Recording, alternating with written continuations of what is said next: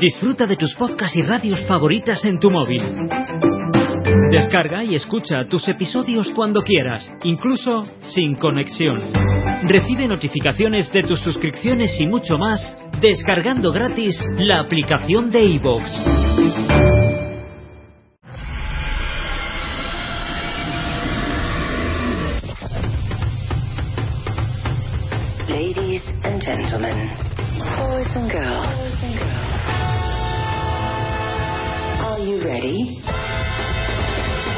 Time has come.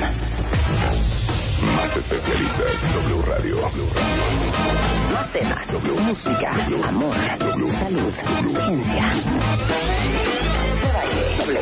W Radio 96.9. Marta de baile. En W. Lunes a viernes. De 10 a 1. Estamos. ¿Dónde estés? Buenos días, cuentavientes.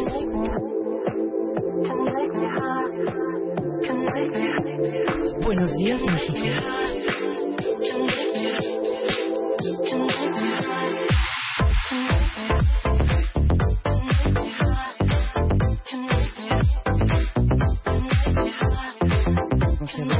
Este lunes, lunes 10 de la mañana con 10 minutos. Cuentavientes, ¿cómo están? Buenos días, buenos días, Liliana, ¿cómo estás? En unos momentitos más va a estar Marta de Baile aquí con nosotros. Tenemos un programón de lujo, un programón que preparamos especialmente para ustedes.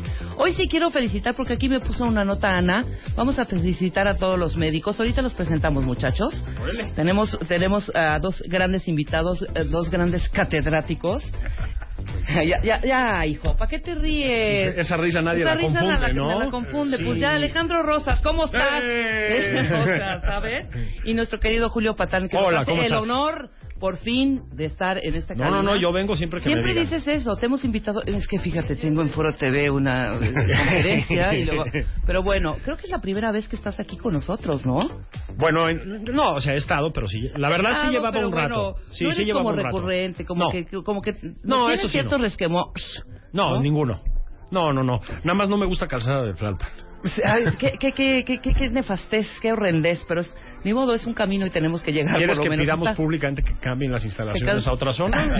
¿Ya quieres que vayamos, a. Chapultepec? Que Por me queda un ejemplo, paso. ¿cuál es ¿no? el problema? O si no hay por San José de Urgentes, que me queda ahí un pasito a mí. W aquí es maravilloso. Rosas que, que el vive en el sur. Tlalpan, sí. El centro del Tlalpan, qué bonito. Julio Patán, para quienes no lo conocen, ahorita te presento a ti como se debe, pero tú eres más de casa, Alejandro. Claro, es escritor, es periodista, es conductor de radio y televisión. Autor de libros como Negocio de Chacales, Cócteles con Historia y el libro Negro de la, de la Izquierda Mexicana, entre otras obras. más. Todo es correcto. Todo es correcto. Hasta, vi- hasta viste niños Dios. cuando Hasta viste. Niños Dios. Si pagan, sí. Exacto. Y Alejandro, que es nuestro historiador y catedrático de cabecera. ¿Cómo están, muchachos? Bien. Hoy Pues día encantado del de médico. saludarte. ¿Quieren visitar a su médico de cabecera? No, pero le mando un saludo a mi papá que es médico. Ah, ¿sí? Sí, es gi- ginecobstetra. Sí. Ah, ya se retiró, pero toda su vida médico cirujano ginecobstetra. Yo también le voy a mandar un abrazo. Ya que convivimos el sábado Eso, con él, sí. después de O sea, ustedes son brothers. O sea, ya Sí. de irse a comer con la familia y todo Sí, eso. ya lo éramos antes de hacer el libro. Ah, ok. Sí, ya de mucho tiempo atrás, yo creo que más de 20 años somos muy, muy amigos. Y aquí surgió la posibilidad de hacer este libro conjuntamente. De, por una vez que la amistad sea este, bien. productiva, ¿no? Claro, vamos a hablar del, del nuevo libro de este par de conocedores y autores México Bizarro. Ya está llegando Marta de Baile, qué bueno, yo ya encarrerada. Esto es, de verdad es frustrante. Uno ya encarreradito y tú, bueno, a ver, ¿en qué van? Ahora, regrésate, ¿no? ¿Sabes Regrésate qué? a decir todo. ¿Sabes qué? Estoy clarísima de lo que van a hablar. ¿Sí? Van a hablar de un libro, Sí. van a hablar de México. Pero Muy primero bien. felicita a todos bien. los ¿Algo más? médicos. Muy bien. Algo más. Ok. México Bizarro. Sí. Van a hablar de Alejandro Rosas. Van a hablar de Julio Patá. no, felicita ahorita a todos los médicos. ¿Cómo están, chicos? Hola, querida. bien. Oigan, gracias. felicidades Es Día a todos del los médico. médicos. Claro. ¿Sabes qué? Yo quiero un aplauso para los doctores. Sí, cómo no. Yo quiero un aplauso con los doctores. Y sabes qué, yo no habré escrito un libro como Alejandro Rosas y Julio Patán. Yo no seré una mejor, eh, una mujer de letras, una mujer, una mujer graduada del claustro de Sor Juana Inés de la Cruz. Pero sabes qué, yo también sé decir mis cosas, Julio. Ah, claro que ¿Y sí. sabes qué? No seas patán. No, eso sí no lo puedo evitar. Oye, ¿qué, qué, qué, qué miedo andar con una persona Que se apellide Patán. No. ¿Cómo te ha funcionado ese apellido? Fíjate que bien. Sí, la ¿Bien? Sí, ¿Gustó? fíjate que bien. Sí. ¿En la infancia gustó, motivó? No. ¿Nunca te decían patancito? No, Sí. no, me siguen diciendo patancito. Así de, no seas patán, patán. Sí. Ajá. O, y, eh, ¿Cuántas veces te gusta que haya escuchado lo de, o leído lo de, no le hagas el honor a tu apellido? Yo es más, Ay, aprovecho este foro para ¿sabes decirles, qué? ya no hagan ese chiste. Sí. ¿Sabes qué? ¿Qué oso? Qué oso, ¿verdad? ¿Qué Yo soy oso? mangas. ¿Qué? ¿Eh? Yo soy mangas. No le hagas honor a tu apellido. No, bueno, pero Patán todavía tiene algo, el apellido Rosas. Se prestaba para cualquier cantidad de albur. Sí, ¿Qué te daban? A ver. Rosas, Ajá. Jaime Rosas. Ajá. Sí. Ajá, para otra, albures. otra. Sí, o sea, cualquier Otra. cosa. Este, déjame ver. Bueno, mi hermano, que se llama Jaime, a él le decían Jaime Rosas. Jaime Rosa. Jaime. Y como el segundo es Robles. Jaime Rosas el Roble. Ay, no. ¿Sabes qué? No, no, no, no, no. Oye, pero no. O sea, años de lo mejor no que he oído es eso acaba de decir Julio. Vuelve a repetir como te decían. Entonces me decían, y me siguen diciendo, ya no le hagas honor a tu apellido. A ver, podemos hacer una pausa. Ahorita felicito a los doctores. La gente con sentido del humor básico, Sí. frágil, frágil, Ajá. que te puede hacer un chistorete como ese, eh, pues los exhortamos, ¿verdad?, a que recapaciten. Sí, ¿no? sí. Sí, totalmente. Que es primo hermano del sentido del humor clásico de, por ejemplo, este, eh, oye, ¿ya tienes la presentación de PowerPoint? Primero salúdame. Ah, sí, ah, ya, sí. Claro. Sí, sí, Ya profesionalismo, ¿no? Rin, rin. Tú ves qué dice, ¿no? Alejandro Rosas. ¿Qué onda, mi Ale? ¿Qué pasó?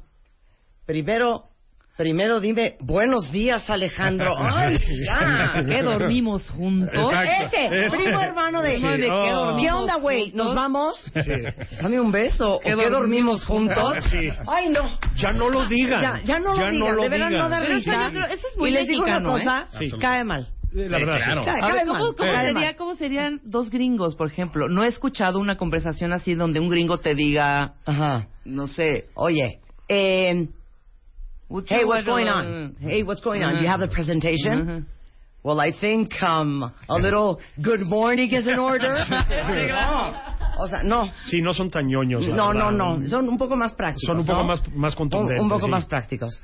Ahora sí ponme mi dedicatoria que le voy a dar a los doctores Eso esta está bien. mañana. Muy bien. Pero necesito una música de violín. O una cosa que motive la, la, Exacto, una cosa, una cosa bonita, ¿no? Tantos que han pisado esta cabina, Marta. O sea, desde doctores. 1937 se celebra en México el día del... Esta palabra es dura, Médico. ¿eh? Médico. Ujú. Le voy a Doctor, hablar, ¿no? Le voy a hablar al médico. Es como las pastillas o las ¿Ya te medicinas, no el medicamento. ¿no? Mm, Ya toma, Este- y es también, ¿ya tomaste tu aspirina? No. ¿Ya te medicaste? Sí, no. sí, sí, exacto. No. Oye, ¿qué onda? Pero sí te estás metiendo un antidepresivo. Ah, oye, pero estás medicada, ¿verdad? ¿Ya te estás medicando? Exacto, exacto, exacto. A ver, entonces, este, pues hoy oficialmente es Día del Médico, del Doctor. Ustedes que estudiaron en el claustro Sor Juan Inés de la Cruz, ¿nos pueden decir si médico y doctor es lo mismo?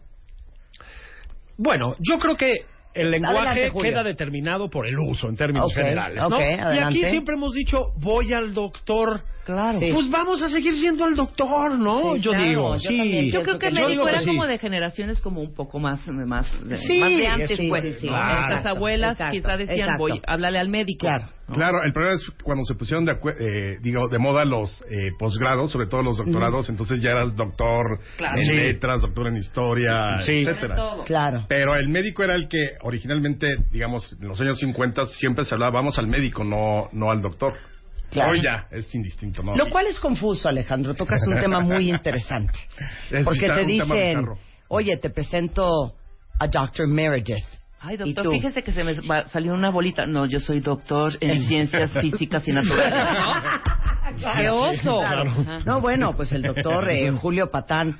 Ay, ¿sabes qué? Traigo un dolor de garganta. ¿Qué me Traigo tomo, un dolor doc? de garganta que me tomaré. No, soy doctor en matemáticas. Sí, O sea, confunde, Tengo hemorroides, confunde. doctor. Ahora bien, Exacto. sí sabría que recomendarles. ¿eh? ¿Qué? Claro, no lo voy a Sí. decir aquí porque los Sí. doctores se me van a Sí, venir sí, encima, sí. pero Sí, sí, sí. Y sabes, pues, sobre todo, por qué, Julio, tenemos un problema de automedicación en México. es Además, correcto. Eh, más es que nada, correcto. más que nada y después de todo. Sí, y yo, pues sí soy parte del problema y no de la solución, pero no voy a ¿Tú te incrementarlo, ¿no?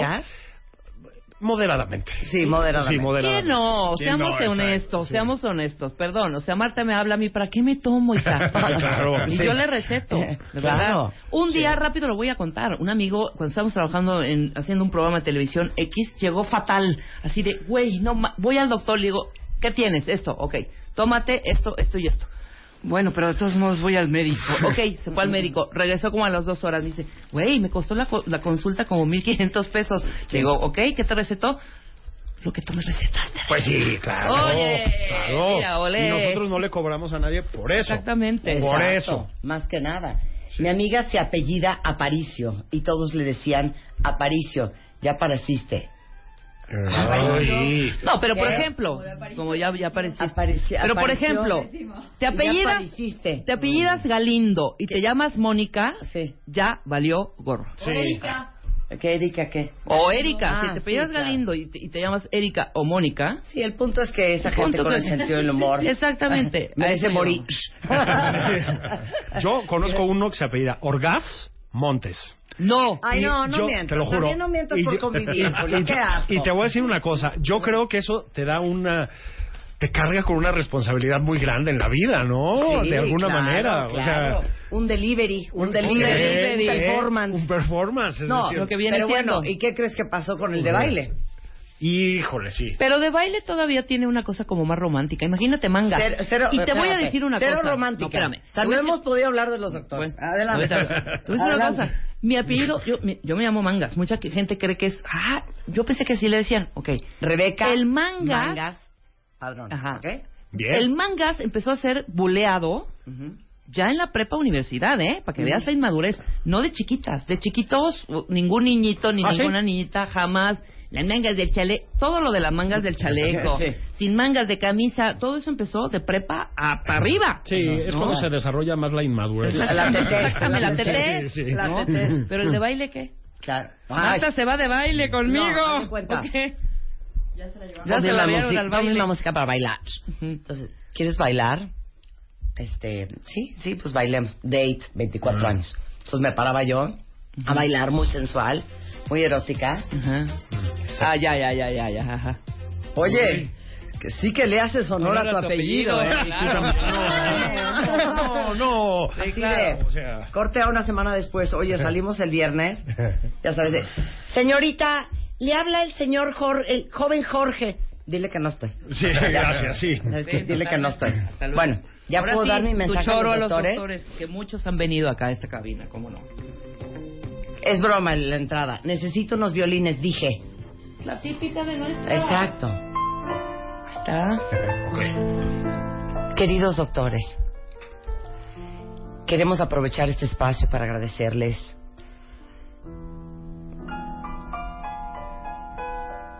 todas aquellas horas, todas aquellas horas en sus prácticas, en los hospitales, todos aquellos viernes, sábados y domingos que ustedes tuvieron guardia y no salieron ni siquiera a un oxo por un negrito bimbo.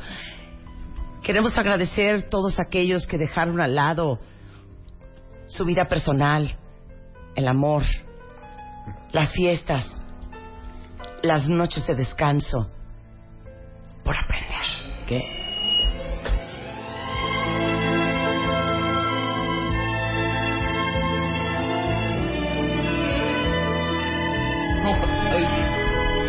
Gracias por todas aquellas tardes y noches que ustedes en vez de beber, ligar, fornicar, quitaron un apéndice, revisaron un dedo cortado,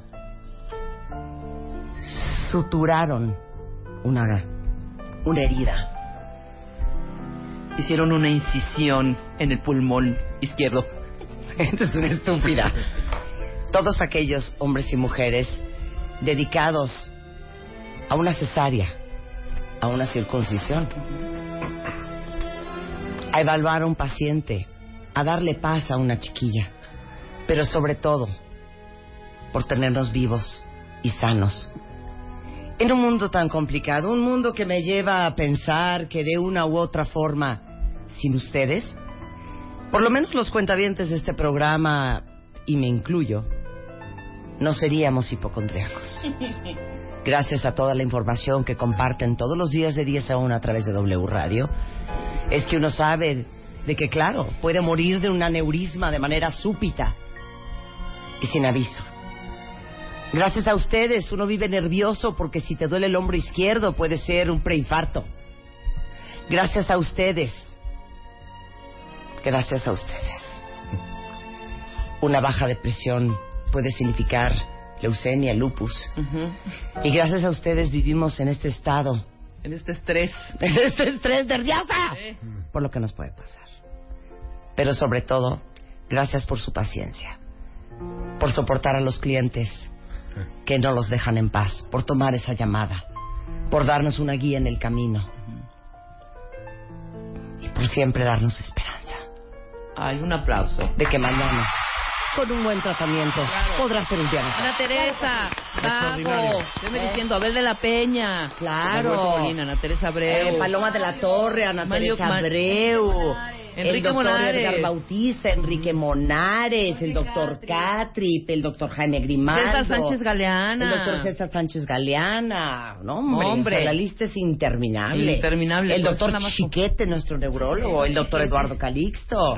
No, hombre. El doctor Manlio Fabio Márquez, un gran El cardiólogo. cardiólogo, ¿cómo no? ¿No? Ahí la lista es interminable. Como que les gustó lo del apellido, ¿eh? Sí. Se los mato. Mi apellido, Sendejas. Ya se imaginarán. Sí, claro, ya. nos Tengo una compañera Sí. que se llama Isela Rosas. No, pues bueno. Eh, fíjate. Laura dice, yo me apellido Mosco. Yo tenía una amiga que era León Cabeza de Vaca. No. ¿De verdad? Aurorita, mi amiga mi se amiga llama Aurora. Azul y se apellida Blanco. Mira. es precioso. Qué cosas más bonitas. Regresando del corte México Bizarro con Julio Patán y Alejandro Rosa. No. Marta de Baile, ahora en Spotify. Salud, amor, neurociencia, inspiración, los especialistas, los playlists, los matamestas y los mejores temas. Marta de Baile llega a Spotify. Dale play. Este mes, en Revista MOA, Chayanne nos da sus mejores lecciones de amor.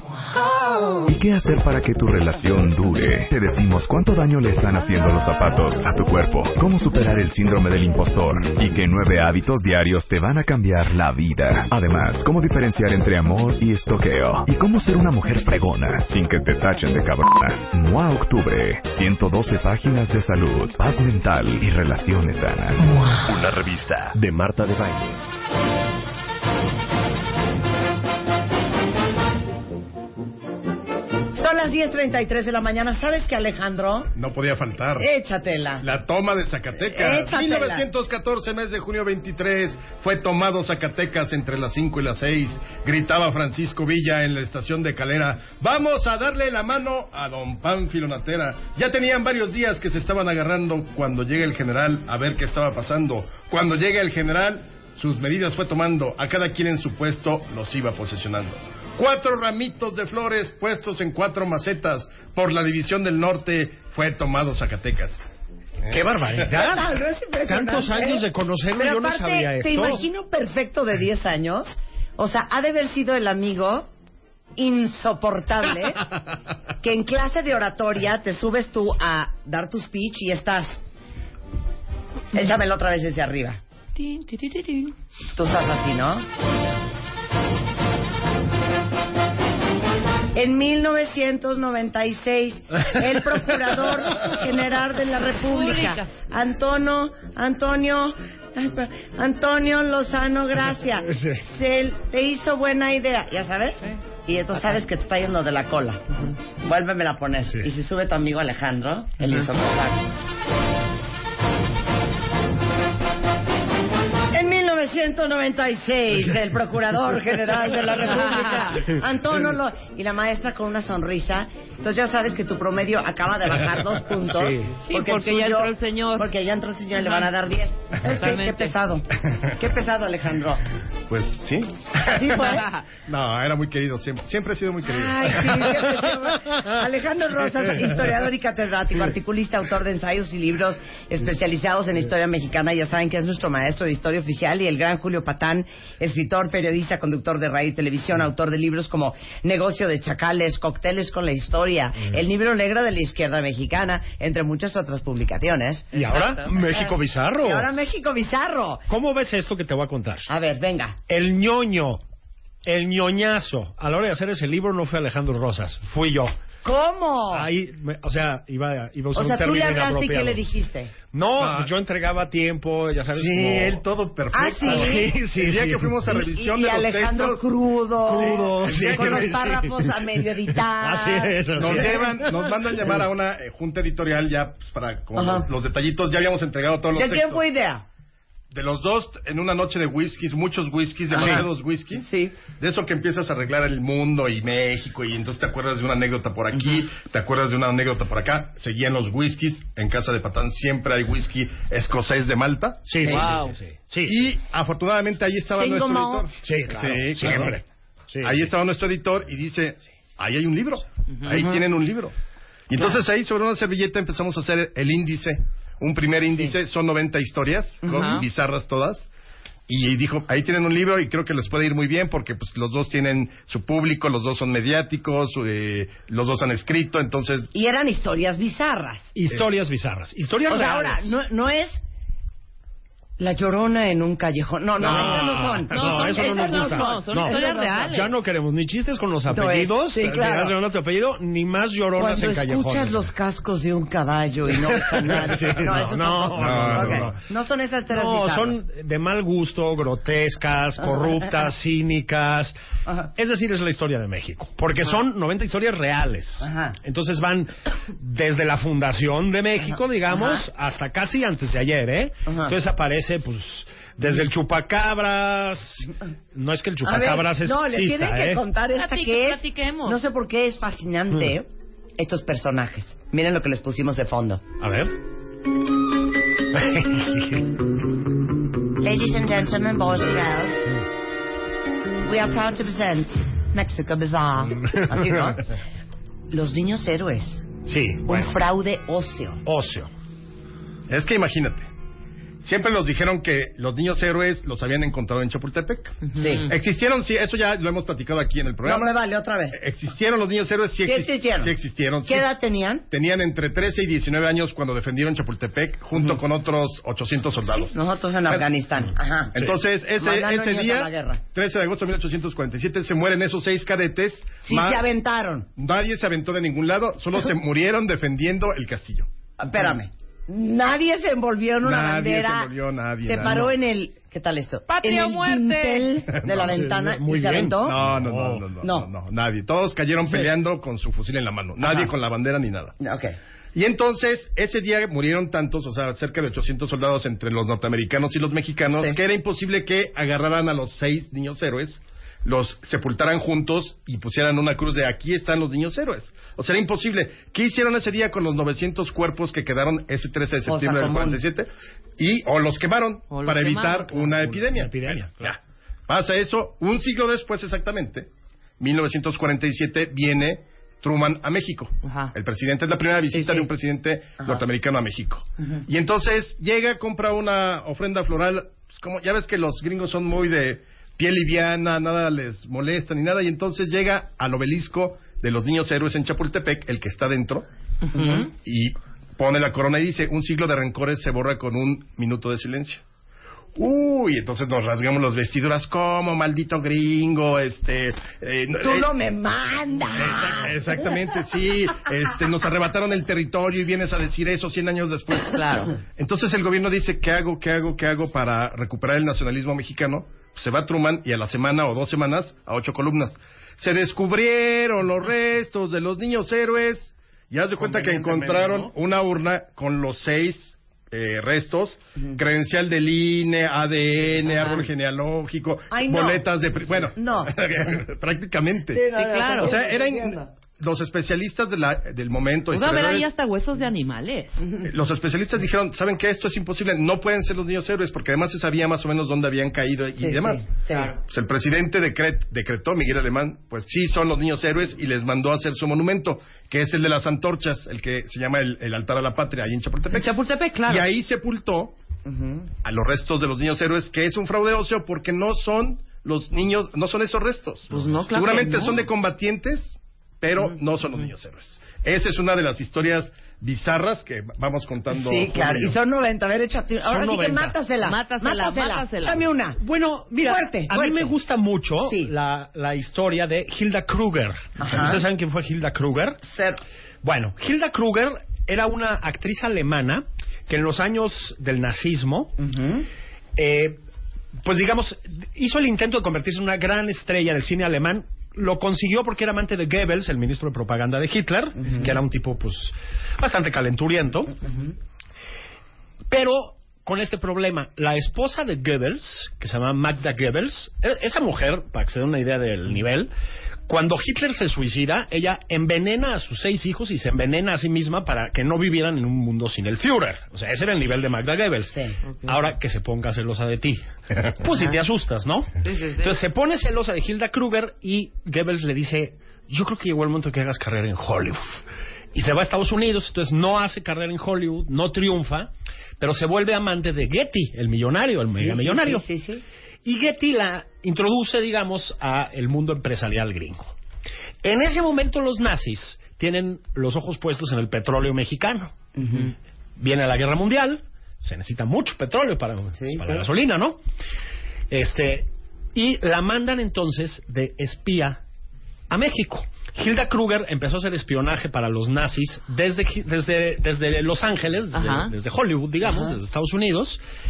Fue muy hábil como espía y la mandan a México. Y se vuelve amante, adivinen de quién. ¿De quién? ¿De quién? De Miguel Alemán, ¡Oh! cuando era secretario de gobernación. No. Entonces, en un país Oye, que estaba... nada más la Gilda, ¿eh? No, no, no. La- se las voy a mandar. Digo, Guapa, sí trae la- una ventana de la oportunidad en No, la parte guapa. de la ceja.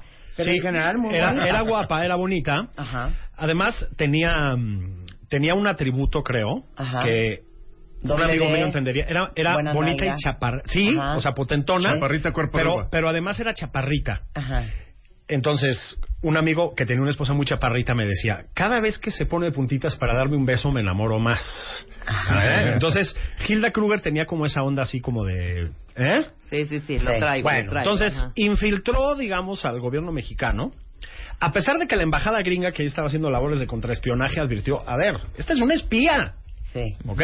Bueno, gozó de plena impunidad, O sea, digamos. Miguel Alemán dijo, de mi gorda no te expreses Así así, es, ¿no? así Así es, tal cual. así Ajá, es, ¿eh? claro. Así. Y entonces, Y se quedó en México ante todos esos años. Sí, sí le debe haber dicho el secretario de Gobernación alemán, oye, pues ya no espíes, ¿no? Este, Sí, claro. Pero se quedó aquí y terminó haciendo una pequeña carrera cinematográfica en México. O sea, te hizo cuatro o cinco películas, ninguna muy relevante, digamos, pero... Y murió muy mayor, o sea, de 90 Y escribió años, libros sobre los mitos de la historia ¿no? mexicana. Exactamente. No, exactamente. increíble, porque además, imagínense, es el secretario de Gobernación, Sí, el encargado de la seguridad interna en Sí, México, claro. y México ya estaba en guerra con Alemania, Italia y Japón. Y metes a la espía y, entonces la haces tu y le- amante. y le dio el salvoconducto y le, y le firmó los papeles y todo. Aquí todos los ciudadanos alemanes, italianos y japoneses, recordemos en la Segunda Guerra Mundial, fueron detenidos y mantenidos en una especie de campos de concentración mientras Sí. duraba la guerra. No, no que los exterminaran Sí, en no. Perote, en Veracruz. Menos Hilda Kruger, claro, la que sí era espía, ¿no? nada tonta. Ahí te va. Ah. eh, ah, va, va, va, va. Va una, que a mí me parece también increíblemente bizarra. Pero música, quiero oír la música. Chapo. 1993. No, idiota. Por estar en el teléfono ligando. Ponme la de The Twilight Zone. Venga. Mil- Otra historia. es 1993. Otra, otra historia, Bastián. Es noviembre. Sí. Se anuncia que viene Madonna por primera vez a México. Es cuando ya empiezan los conciertos masivos. De Claro. hecho, ese mes era Madonna, eh, Michael, Jackson Jackson. y Paul McCartney con diferencia casi de una semana. Exacto. Bueno, Madonna venía precedida por el escándalo de su libro famoso Sex. Que además había roto récords y, y que las fotos super eróticas y todo eso. Decían que venía con un show increíblemente brutal para la gente y demás. Y entonces los diputados del PRI, representados en ese momento por el diputado El Lerdo de Tejada, pone un punto de acuerdo en el Congreso y debaten durante una sesión de octubre para impedir que Madonna entre a México porque viene a pervertir a las familias mexicanas. Qué oso. Y entonces, en el Congreso se la pasan debatiendo dos, tres horas sobre por qué no Un tenían tema que... tan relevante, ¿no? Exactamente, y un Congreso que como se, se podía dar el tiempo de, de, de perder el tiempo. Exacto, Porque exacto. de es tan luminoso. Imagínate, debatiendo si Madonna podía o no. Al final, ¿cómo se resuelve el asunto? Los hijos del presidente Salinas de Gortari iban a ir al concierto. Sí, y se hizo el acabó. concierto. Y se Punto. hizo el Y- y así concierto. fue, ¿eh? Y Ya, y además también estaba exagerado quien fue. a- ticket. yo fui a ese concierto, quienes fuimos. ¿Cuál era el girly show? Exactamente, Girly show, claro, el que girly show. Pero ahí están en el diario de debate del Congreso el debate sobre que no se le permitiera la entrada a Pero, Madonna. pero además, ¿cómo alguien puede oponerse a que Madonna lo corrompa? Es decir, ¿no? Sí, Digo, Además, claro. oye, ¿Quién es la terrible abuelita de México? Ay, La terrible abuelita de México es, fue y será siempre Sara García. Sara García, eh, no vamos a hacer publicidad gratuita, pero como todos sabemos es la cara de un conocido chocolate de mesa, Mm, Chocolate abuelita. que es el chocolate abuelita desde siempre además, ¿no? Tiene muchísimos años. Bueno, Qué toda curiosidad. su... Qué curiosidad. Sí. ¿Se le habrá pagado? Ya, claro sí, sí, se le pagó bien. No, Sí. o sea, Pero tenía regalías Chocolate como... abuelita era, era chocolate Era la Azteca. Era la La Azteca. Ahora es-. Nestlé. Sí, ahora es Nestlé. Pero Sara García, si ustedes la recuerdan, toda su carrera cinematográfica, televisiva y teatral, que fue muy larga, siempre fue una abuelita, estamos de acuerdo. Bueno, no es tan casual. Ella empieza su carrera en el cine, luego en el teatro, haciendo giras, y se da cuenta muy pronto que no tiene demasiado futuro como actriz joven, digamos. Pero en algún momento sale como viejita y funciona muy bien. Entonces dice, pues ya, pues aquí voy, ¿no? Entonces, siendo muy joven, creo que tenía 35 años, decide sacarse todos los dientes Sí. y fracturarse la rodilla para ser la abuelita de México. Eso es real, ¿eh? Entonces, fue con un dentista y le, dije- le dijo, sácame los dientes. No. Sí, es real. estás mintiendo por escribir. por, por convivir. Julio, Así. No se quitan los dientes. Se sacó los- la dentadura completa y se hizo romper la rodilla para fingir mejor, digamos, pues ya no fingir Sí, la cojera, ¿no? cojera, o sea, usar el bastón adecuadamente. Entonces, una historia muy conocida. Pero no solo eso. Es decir, he sabido que fue una mujer muy complicada para el trabajo, muy complicada, Claro, yo se había oído que es que era Insoportable, insoportable. claro. insoportable. Así que tú llegabas, ay, Sara, a mí no me hable, ¿quién es? quítenme esta niña de... Tú sí, claro. Es una abuelita divina. Divina, que te va a dar una tacita de chocolate y un pan dulce. Cagante. Sí, sí, sí, sí, sí. Imposible de trato, doña Sara García. Entonces, imagínense un país donde el emblema de la abuelita tierna y dulce, pues se hizo sacar los dientes. Es decir, Claro, sí. sí, sí, hay- es bizarro, ¿no? Claro que sí, totalmente. Es bizarro. Luego, además, ella, esa es una historia trágica, ella se casó joven, tuvo una hija, se divorció, digamos, y lo que fue siempre oficialmente fue pues, una mujer divorciada y soltera, ¿no? O sea, Claro. Bueno, pues no, tenía luego el flaco Ibáñez, conocido actor, Sí. difundió, titu- tuiteó de hecho, que en realidad Sara García lo que tenía era una compañera sentimental y sexual que era Rosario. Entonces, de- incluso de chistes, Sarita García siempre decía, me voy a echar un rosario, ¿no? Ajá.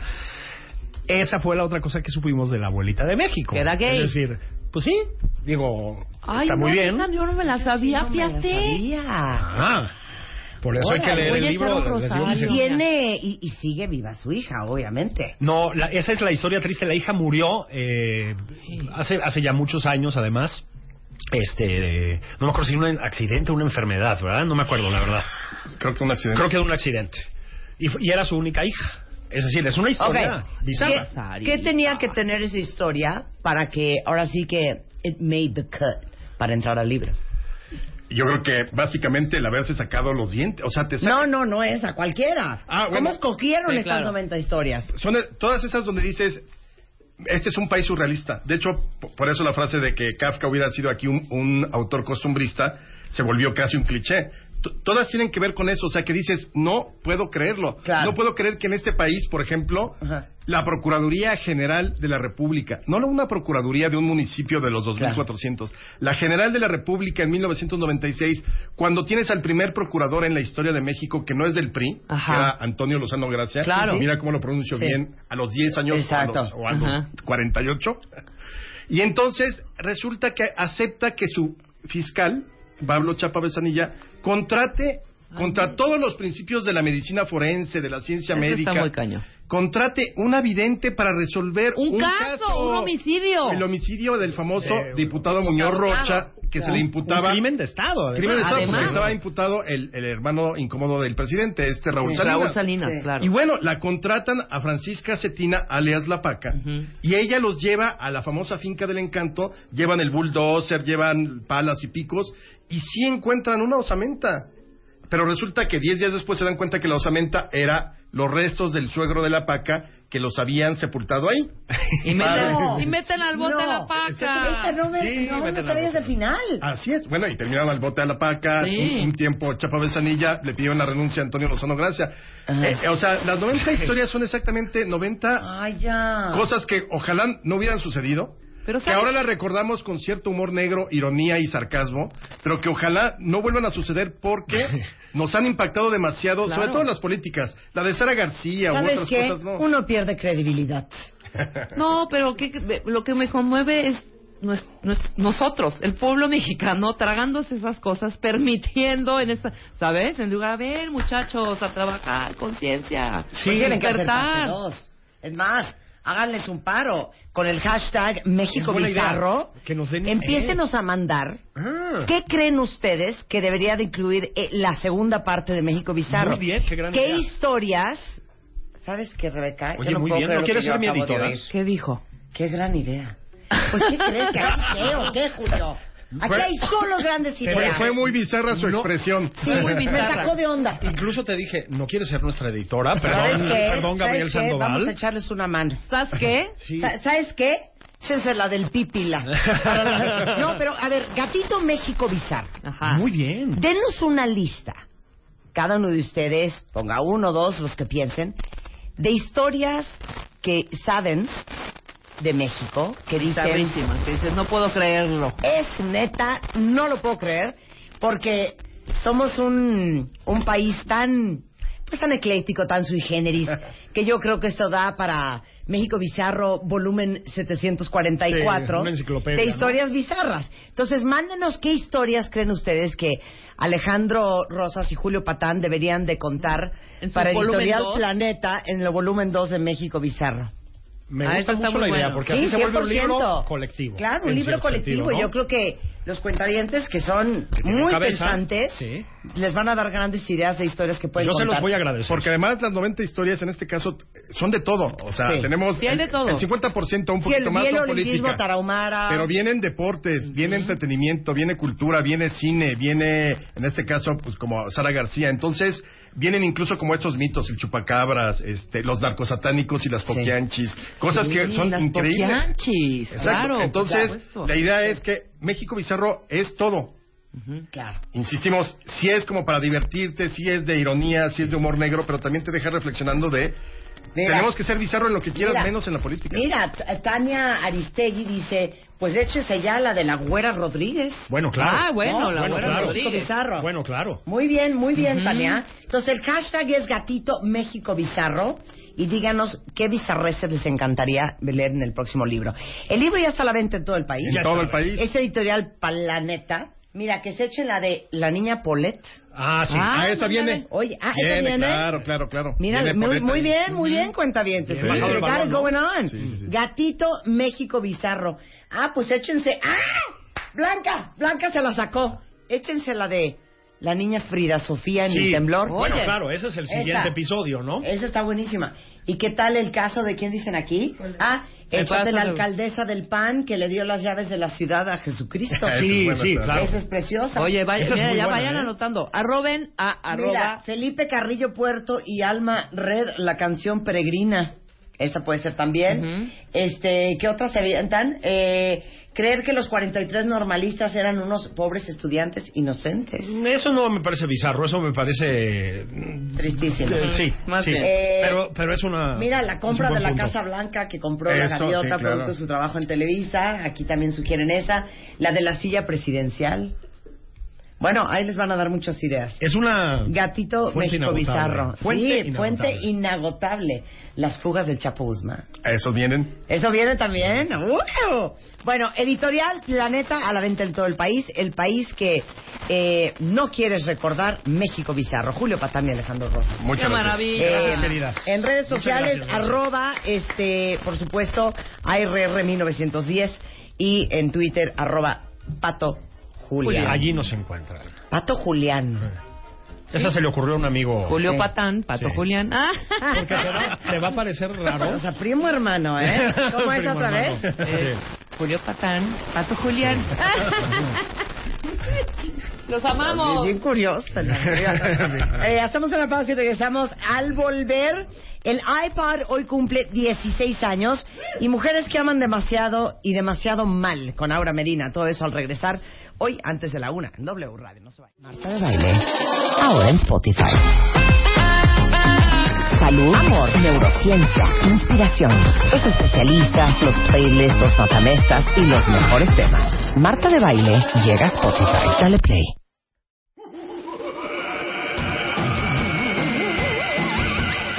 La Catrina se pasea por toda la estación. Busca y busca la de baile para darle una instrucción. A tus hijos cuentavientes le dijo su dudosa. Te deben mandar a diario una calavera hermosa. Ay, calaca.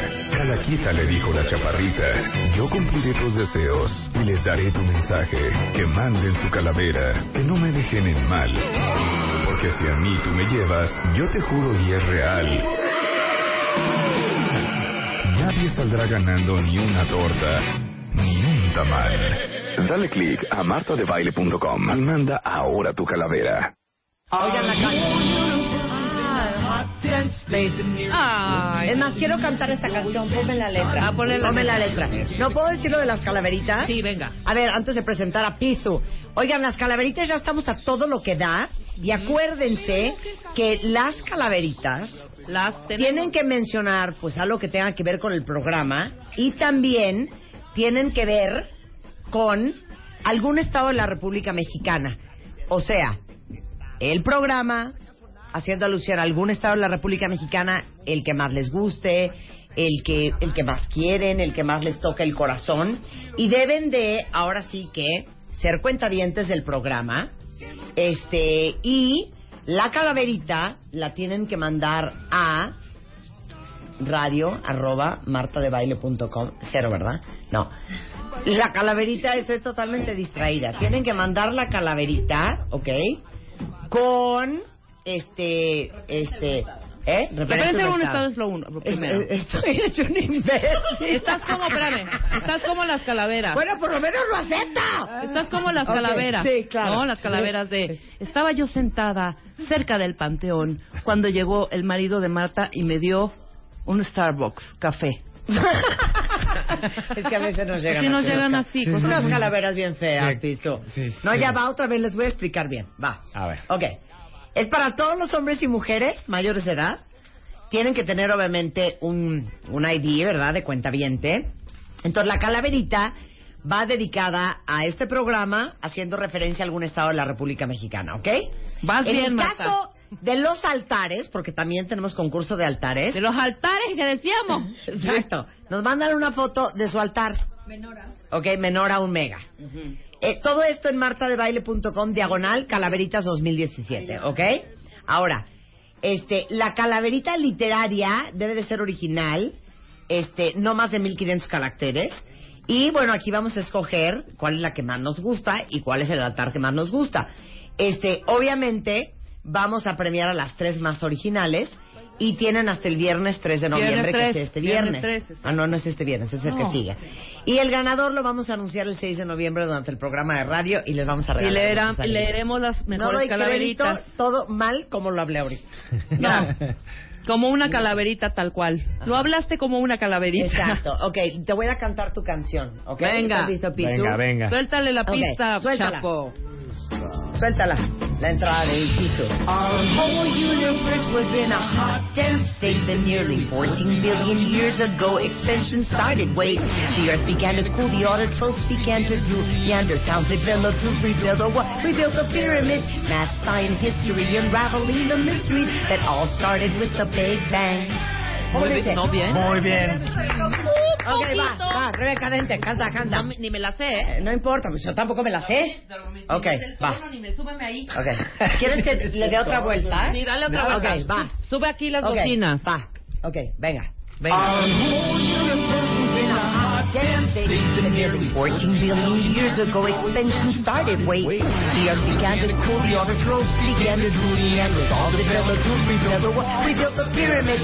Math, science, history, unraveling the mysteries that all started with the Big Bang.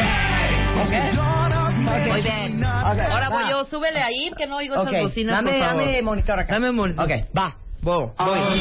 Otra vez, otra vez, otra vez. No me pongan nerviosa. Una, dos, tres. Our whole universe was in a hot dense state and nearly 14 billion years ago expansion started. Wait, the earth began to cool, the ocean tops began to grow, Neanderthals developed too. Yes, then sorry, I didn't probably miss ¡No puedo! ¡No puedo! ¡Iba yo perfecto! A ver, otra vez. Iba yo fregón. Ok. Pero súbele al micrófono a Rebeca. Para que se oiga más. Va. Our whole universe was in a hot state. Nearly 14 billion years ago, expansion started. Wait, earth began to cool, the autotrophs began to drool. The no puedo, no, me desespero horrible. Va otra vez. Va otra Vas vez. tú, vas tú esta a ver. rápida. Our whole universe was in a hot, dense state, and nearly 14 billion years ago, expansion started. Wait, the earth began to cool, the order autotrophs began to drool, Neanderthals developed to rebuild the wall, we built the pyramids, math, science, history, unraveling the mysteries that all started with the Big Bang. Ay, lo hicimos bien, juntas ya. Bienvenido, Pisu. Muchas gracias, caray. Superen eso, novatos. Hay intros y hay intros. A ver, échense un rap chiquitiquis. Ese es de trompo a la uña. Pisu. Bien, con gusto de visitarlas. Oye. además en fecha cumpleañera. I guess happy birthday is in order. Nada. In order. Happy birthday, iPod. Birthday. Oye, no puedo creer que hace 16 años el iPod. 16 años. O sea, me siento una ruca. hoy. O sea, en el 2000... ¿Qué? ¿Uno? En 2001. En 2001, uno. correcto. ¿Qué estábamos haciendo en el 2001? En el 2001 estábamos en Onda Ibiza. ¿Yo qué estaba haciendo en 2001? Onda Ibiza. Onda claro, Ibiza, sí, era la Onda supuesto. Ibiza, era el Era la lounge, era onda todo ese rollo, el Head. Candy, Sí, todo sí, totalmente, claro, claro. O sea, ¿cómo? Yo estaba en W el Radio traía de, unos, unos, de un- un- unos- una super En música 2000, loungera increíble en esa época. Eh, w, muchos, eh, ¿sabes? Sí. Era muy, muy Ibiza, muy, Muy electrónica la cosa, Claro. muy... Sí, sí, sí, sí, muy supuesto, muy, muy, muy, muy tropic. Muy pero además estamos celebrando 16 años de un cambio, un salto cuántico, de hecho, en la tecnología que utilizamos para la, para la música que nos acompaña. Recordemos que el iPod, en efecto, no fue el primer reproductor portátil de música, sin embargo, sí ha sido el que ha marcado el hito más grande o el cambio más relevante en la tecnología con la que utilizamos y escuchamos canciones, pero su papá, ¿Quién el el papá? Walkman, El Walkman. su papá, el Bueno, el Walkman, Discman, ¿no? O sea, anterior a... bueno, el Discman, el abuelo es el Walkman, tienes toda Claro, la razón, Rebe, claro. porque después usábamos Walkman discos. cassette, Correcto, Discman correcto. CD. CD. O sea, Correcto. nosotros pasamos del CD al iPod, ¿verdad? Sí, exactamente, Claro. exactamente. Ajá. Del Walkman al CD al iPod. Exacto. Y, o sea, de los que nos están escuchando ahorita, ¿quién ubica un lápiz como el regresador del cassette, no? ¡Ay, qué maravilla! Vuelta, vuelta, vuelta, vuelta, vuelta, vuelta, vuelta, vuelta. Perdón, vuelta, era la pluma ¿no? Vic. Pero además recordemos el salto tan importante. Con un cassette podías ponerle play a una canción, pero si la canción que te gustaba era la canción 8, pues tenías que forwardearle Y atinarle. y atinarle o ir buscando a que ya me lo acaba la siguiente. Eh, pero esta es la stop 4. play, forward Sí, play, exactamente. play. Exactamente. Entonces, ese era uno de los grandes limitantes que tenía Sí, claro. el cassette. La otra es que consumían mucha pila. Entonces era una como toma y daca de quiero escuchar música y traigo para más pilas o mejor me espero y canto al ratito porque Ya no puedo comprar más Oh, pilas ahorita. oh, La época de las pilas recargables no había llegado todavía, pero finalmente el iPod marca un gran cambio porque conjunta varias de las cosas maravillosas que la tecnología en ese momento nos podía ofrecer. La primera era la portabilidad. Podíamos llevar canciones, pero además ahora podíamos cargar, que así fue como se anunció, mil canciones. Era un disco duro de 5 gigas, el primer iPod, era un disco duro de 5 gigas y podías cargar mil canciones. Y ese, de entrada, era el... A ver, espérame, tantito, como que mil canciones. Y yo ya me sé la ventaja del Discman, es decir, puedo saltar de la rola 1 a la 8 Claro. sin problema. Pero aquí hablamos de la rola 1 a la rola 237. ¿no? Claro. Y entonces, otro cambio relevante que viene en esto que estoy escribiendo es que en algún momento quienes empezábamos a juntar y a rellenar discos duros con, ro- con MP3 que bajábamos, cosa que no era además lo más sano a nivel Oye, propiedad y te intelectual. estás- No era legal, güey. Güey, no sabes lo que me regaló esta vieja con la que estoy saliendo. ¿Qué te regaló?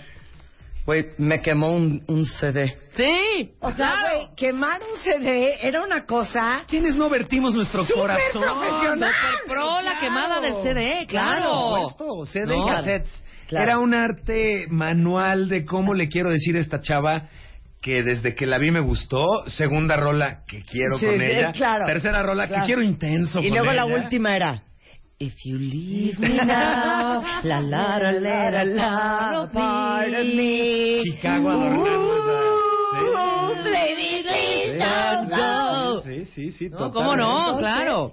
Mil canciones. Mil canciones.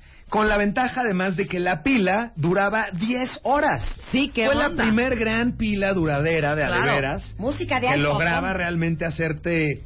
De hecho, yo creo que el- la duración de la pila es uno de los grandes hitos que marcaron el que el iPad, el iPod se convirtiera en un gran producto, porque en efecto lo cargabas hoy lunes y lo volvías a cargar cuando el miércoles. El miércoles, ¿no? claro. Y en una fiesta el mayor valor era precisamente que ponías tu iPad y te despreocupabas Claro. por el DJ y, Y por siempre volver había a un amigo la que cosa. tenía un- Claro. una muy buena música. Sácate tu iPod, Marcos. Ese era, ¿No? sí, saquen las playlists, ese era el punto finalmente, ¿no?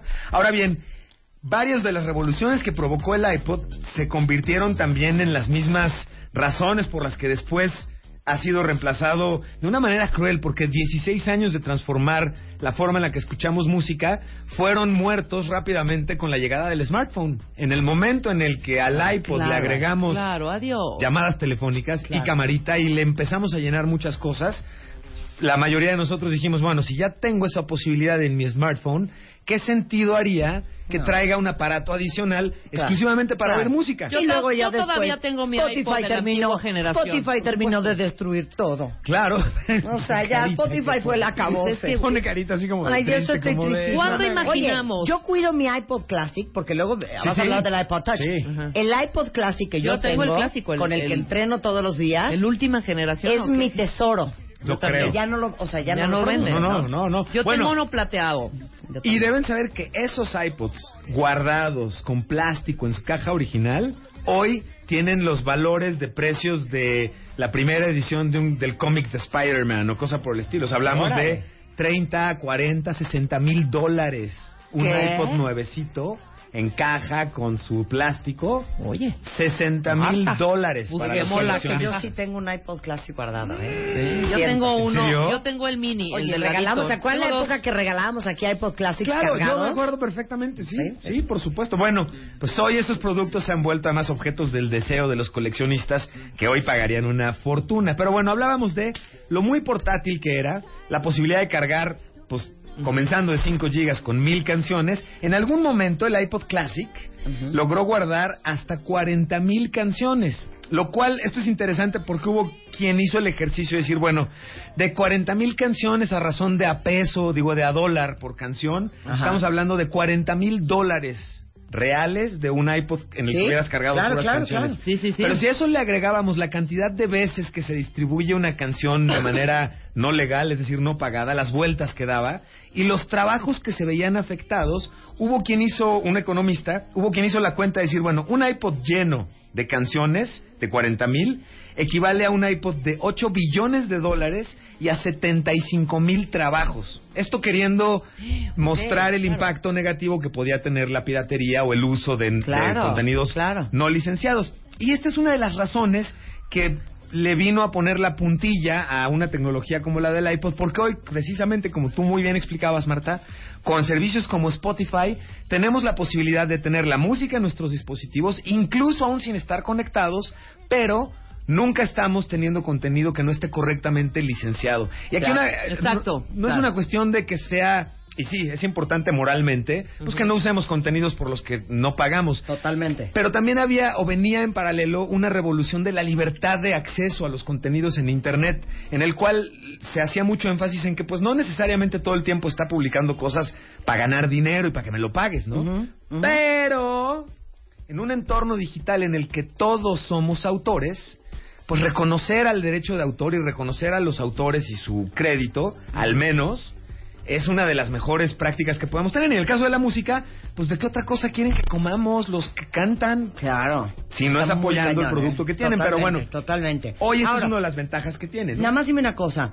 En Apple anuncia que iba que deja de fabricar el iPod Classic hasta algún tiempo. Sí. Porque ya no encontraban las piezas para hacerlo. Y en agosto de este año es cuando anuncia que su iPod Nano y su iPod Shuffle han salido del mercado igual y para el próximo año dejaremos de ver ya estos modelos también en las tiendas. Es muy probable porque en la realidad Ah, práctica, y sí es triste, pero en la realidad práctica, hoy ya, a menos que no tengas un viaje o una fiesta, no cargas tu iPod. Sí. Traes el teléfono y lo conectas al coche. O sea, a- entonces dice, claro, de a dólar eh, por canción. dólar cuaren- Sí, claro. Mi iPod tiene 15 mil canciones, traigo 15 mil dólares, según las matemáticas de este cuate. Yo pues, traigo como mi iPod 8.500. ha generado 2, 3 millones de dólares. Yo traigo 8.500 dólares. Órale. Ahora, hay una cosa, chequen cómo el iPod prácticamente es el ADN del concepto de un teléfono inteligente al día de hoy. Es decir, en su momento el iPod... nos o sea, permitía- perdón, es el papá del iPhone. Claro, es el No, no, papá por del supuesto, iPhone. Por supuesto. Y servía como Walkman, por supuesto, pero también servía como un disco duro transportable. Ajá. Y también servía como un contador de calorías. Y también servía como un contador de gente porque traía su ese botoncito para que fueras picando y fueras contando. Es decir, Apple se dio cuenta de que en el mismo disco duro, con una pantalla, podían empezar a meter ciertas funciones adicionales al objeto inicial, que en este caso era música, y esto es parte de lo que da pie a decir, bueno, pues si se le metemos entonces una línea telefónica y si le metemos y si le ponemos, y esto fue lo que dio pie a que creciera el teléfono inteligente en gran parte como lo conocemos el día de hoy. Ahora bien, algo muy interesante, podemos decir que el iPod cumplió al final del día su misión, llegó, revolucionó el mercado en términos de cómo conocíamos y concebíamos escuchar y comprar y consumir música, desde el lapicito para regresar la rola número uno, vuelta, Sí. vuelta, vuelta, vuelta, Claro. hasta la posibilidad de agregar funciones adicionales que no eran necesariamente Claro. escuchar música. Y miren que yo resistí Maravilla. hasta el último momento. ¿Sí? O sea, Sí, es que yo sí. era Mrs. Blackberry. Y cuando empezaron de, ¿te acuerdas? Yo me acuerdo, claro. Bueno, eran También unos mil. dramas, el cuento de la Blackberry, de, se va a acabar la Blackberry, está tronando. Y yo con taquicardia, porque a mí esto de que tuviera una pantalla y una aplicación que te dijera cuántos pasos has caminado el día de hoy y que pudieras casi, Sí, casi sí, sí, hacer claro. un dibujo, Sí, ¿para qué? me parecía ridículo. Para mí el celular era para hablar por teléfono y bueno, ya así muy sofisticado para mandar mails. Eso se podía hacer en un Blackberry. Eso era más Sí. que suficiente. No necesitabas mucho Y más. aparte Claro. mucho más seguro. Sigue habiendo más seguro. Ya. Está por regresar, Ya además. ¿eh? regresa. Bueno, me urge. De hecho, nos están Me vale. por ahí. Nada como el te- nada como el teclado de la BlackBerry. Perdón. Pues yo les diría una Pues cosa. va a regresar, Si ¿eh? nos están escuchando, nadie como Marta de baile. Para como ser su embajador oficial. Exactamente, estoy de acuerdo. Una mujer moderna, una Sí. mujer vanguardista. Una mujer actual, ¿verdad? Que sí sabe manejar esos actual. aparatos tecnológicos. Bueno, el iPod da también nacimiento a una serie de revoluciones que hoy nos resultan muy familiares, pero que en su momento se convirtieron en verdaderos grandes milestones. Y uno de ellos es la posibilidad de que por primera vez el la fuente del sonido que venía en tu automóvil no fuera precisamente un equipo o un estéreo instalado en tu coche, Claro. sino que fuera tu iPod conectado a tu coche momentáneamente. Y aquí comienza un gran fenómeno, el fenómeno de la portabilidad y de la conveniencia en términos de los conectores. Y sobre todo te voy a decir una cosa, Pisu, menos, menos, menos vidrios rotos en los coches. Oh, ¿eh? sí, claro, por Porque supuesto. a mí me volaron mi Kenwood Hijo. Pioneer. Me borraron mi Kenwood. Tú sí sabes, me borraron, sí me sabes. robaron mi Pioneer. Sí. Alpine. Mi Alpine. Tus twitters Claro. Las, las bocinas Ay, Altec. Los. Twitters. Así habían- claro. La primera vez que oí la palabra Twitter fue, eh, te pongo Twitters. Sí, claro, ¿no? refiriéndose a las Twitters de los bocinas. ¿Sabes qué? A mí me gustan más los woofers. A los Ah, woofers. exactamente, Claro. Exactamente. Claro. Exactamente. Entonces ahí sí le dimos en- en muy- al- al- no hubo oportunidad ya de que ningún malandrín o ladrón Ajá. te diera el cristalazo para quitarte el estéreo, hombre. Exactamente. ¡Espérese! A ver. No cunde el pánico. A ver. Hola Rebeca, espero te encuentres muy bien. Nos conocimos hace algunos años. Ahora te escribo porque BlackBerry está de regreso con un equipo super cool que viene con un teclado físico y un sistema operativo Android. Para el lanzamiento viene un experto de BlackBerry llamado Crackberry Kevin. Oh. Y nos gustaría ver la posibilidad de tener una entrevista con él y ver contigo si a Marta le interesaría regresar a BlackBerry. Estoy bien nerviosa. No, ya, ya te escuché. Es una Ya te vi. decisión muy fuerte. Ya te una vi. decisión muy fuerte. ¿Qué tal? Oye, 100% hay que traer a Crackberry Heaven. Yo creo que sí. ¿Estamos de acuerdo? Pero por supuesto. 100%. Pero de, de hacerlo, ¿cuánto nos van a pagar? ok, bien. ya, no vamos a interrumpir ya Piso. Entonces, Piso, No, no, no, no. Y bueno, platicábamos de este maravilloso, en realidad, este maravilloso producto. qué bonito. Se vendieron cerca de 60 millones de productos en el tiempo en el que tuvieron su, Su auge, su boom. su auge y su boom, exactamente. Y estos han ido dando pie, o han ido muriendo, para darle paso justamente a los smartphones, en donde hoy prácticamente toda la funcionalidad que tenías en un iPod la tienes, incluso ya mucho mayor o más sofisticada. Sí. Sin embargo, yo, yo creo que quienes tuvimos la posibilidad de conocer tecnologías como la del Walkman y como la del iPod, que en su momento era muy lindo que fueran cosas, no sirve para otra cosa. O sea, es música. Ujú. Oye, pero que- no, no sirve para, o sea, pisapapeles, punto. Pero Sí. de otra forma, no Estoy sirve para otra cosa. Yo sí siento cierta melancolía diciendo, no, permíteme un segundo, aquí tengo mi producto Claro. específico Sí, para canciones. sí, claro. Lo ponemos. ¿no? Claro, claro. Esa sensación de ser el rey de la fiesta, ¿no? No, bueno, De- ¿y sabes qué? Un iPod Classic no te falla. No, te Porque falla. un celular, uno lo conecta Bluetooth a tu sistema de audio en tu oficina o en tu casa y de repente todo el mundo está, súbele a la música. Venga. Todos en la plática. Y de repente-. Rin, rin, No, o los rin, porque rin, y no la llamada y todo. Claro, sí, Claro. sí, sí. Claro. Ahora les voy a dar un tip para que eso no suceda, A ver, venga. muchachos. Perdón.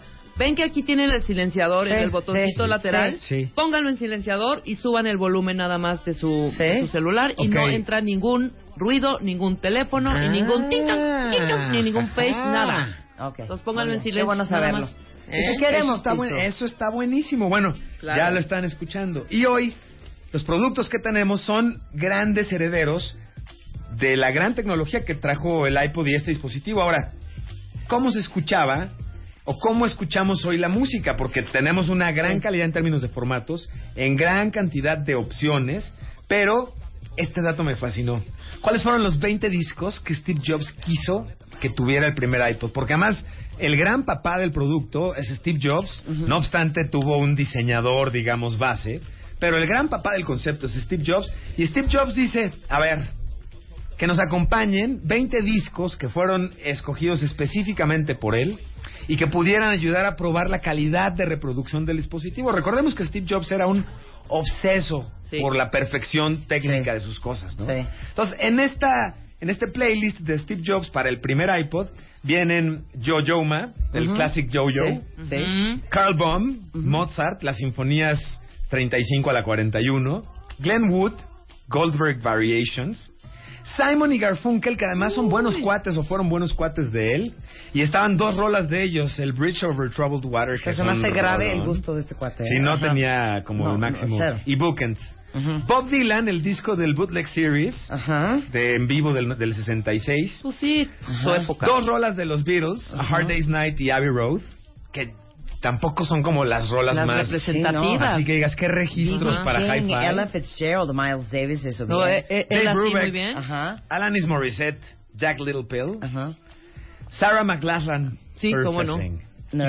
Nirvana, Nevermind, También Nirvana. Bob Marley and the Wailers, Legend, Faith Hill, Breathe, Dave Matthews Band, Crash. ¿Tú habrías escogido Crash de Cero. Dave Matthews Band? Cero hubiera escogido esa de Dave Matthews Band.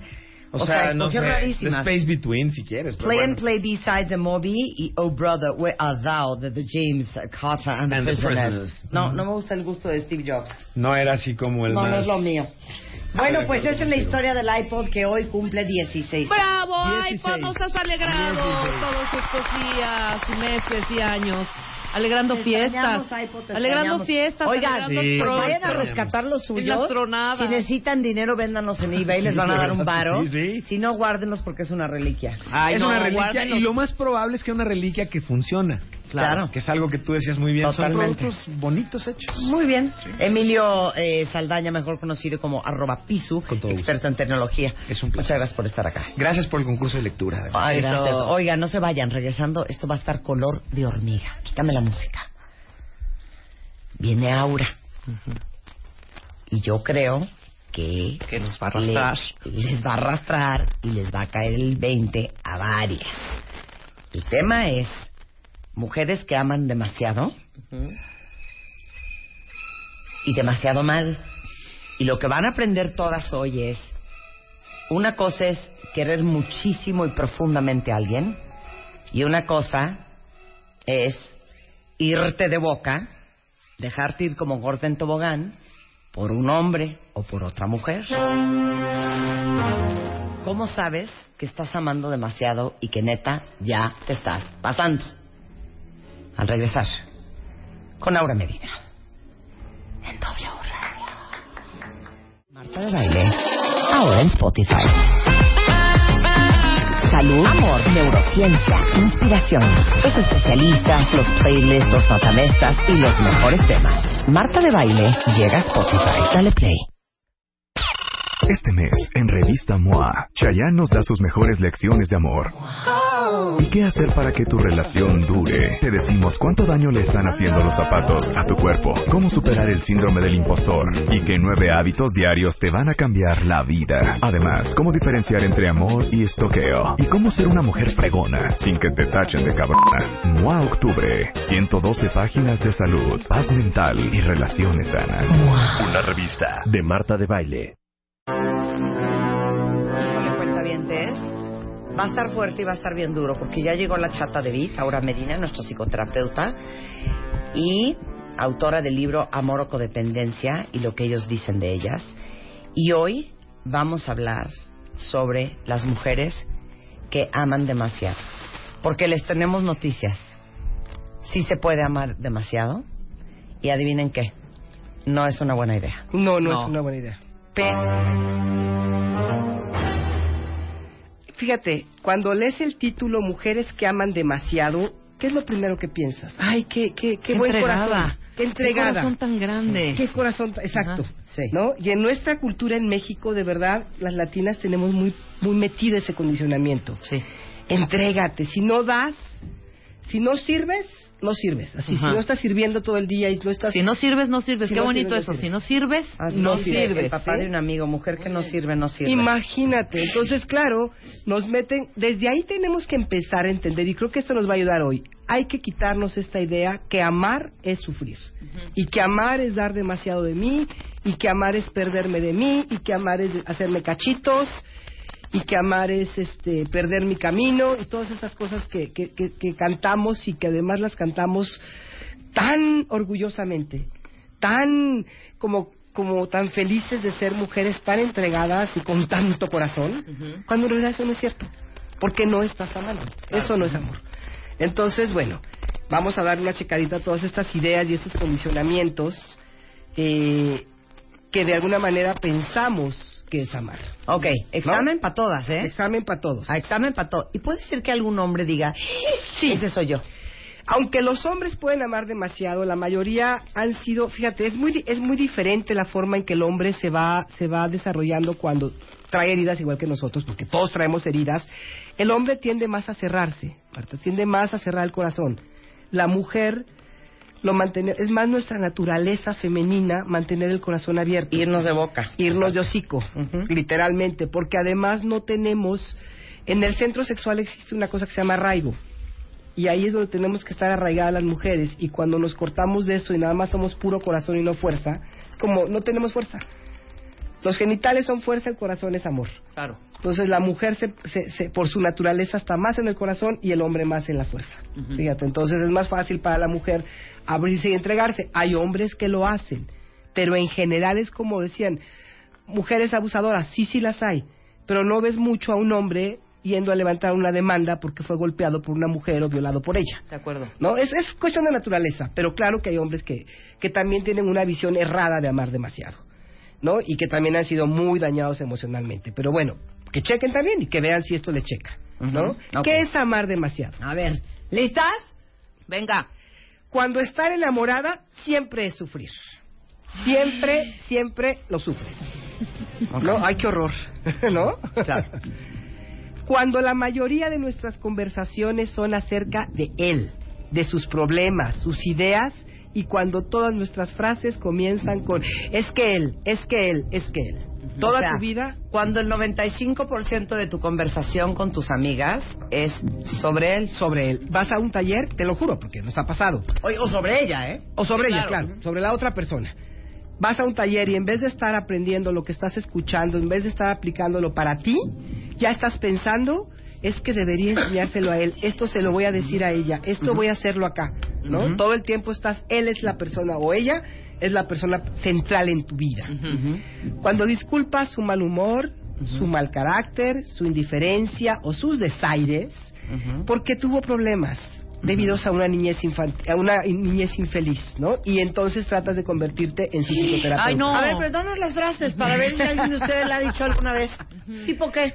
Pues, por ejemplo, no, es que la verdad, yo sé que él es un poquito indiferente conmigo o no me pela mucho, pero es que mira, la verdad, lo han tratado tan mal las mujeres. Está muy do- está muy lastimado del corazón. Claro. Hoy en la mañana me decía una amiga, yo le decía, bueno, ¿de veras quieres esa? Porque la persona, la pareja o semi-pareja le dijo que él no quiere realmente una relación, que lo que quiere es, pues, pasársela bien. Que porque él fue muy lastimado. Ay, no, ella me dijo, es que lo lastimaron mucho otras personas. Claro, claro, claro, claro. Y le claro. digo, a ver, a ver, una cosa es que te lastimen otras y otra cosa es que le hagas pagar a alguien por eso, ¿no? Sí, claro. Son pretextos.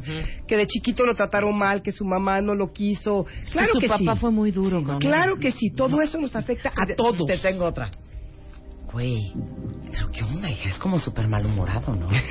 no, hija, lo que pasa es que, ¿sabes qué? Es muy serio, güey, porque como su mamá era súper dura con el de chiquito. Ay, ah, Sí, ah, no, no, no, a ver, a ver. no. ¿ves? A ver, todos traemos heridas, todos hemos tenido Claro. problemas y cada quien elige cómo actuar. Oye, le dice a tu hermana, hija, qué horrible le habló tu güey al mesero, ¿eh? Güey, te digo una cosa, Ah, es- no es que le habló feo.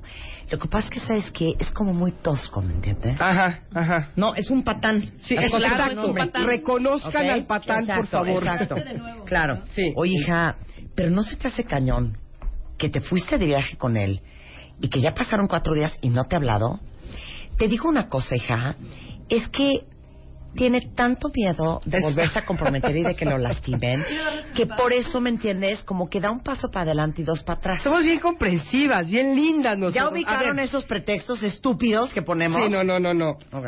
Eh, cuando no nos gustan muchas de sus conductas, que es lo que estaba diciendo ahorita, sus valores y sus características, pero lo aguantas porque tienes esta idea que si tan solo tú fueras suficientemente inteligente, cariñosa, él quizá cambie por ti. ¿Sí? Que es lo que hemos hablado aquí muchas veces. Cuando, nuestra- cuando tu relación perjudica tu bienestar emocional o incluso tu salud o tu integridad física, es cuando estás amando demasiado. Estas mujeres encajan perfecto con el perfil de esos hombres que hemos hablado aquí de los hombres controladores y agresivos y, y- no, ese es, es el perfil exacto. Y el problema es eso, que nosotras estamos justificándonos a nuestros ojos. Entonces yo la, la invitación ahorita en este, en este programa es quítense la venda.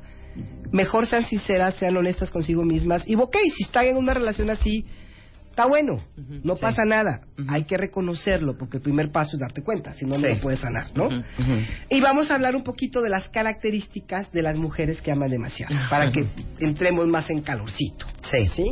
Y t- voy a decir, la primera es típicamente provienen de un hogar disfuncional, un hogar que no logró satisfacer sus necesidades emocionales. ¿Y qué quiere decir cuando hablamos de un hogar disfuncional? Y me gustaría decirlo porque luego dice, bueno, ¿qué es un hogar disfuncional? Finalmente todos somos un poco disfuncionales.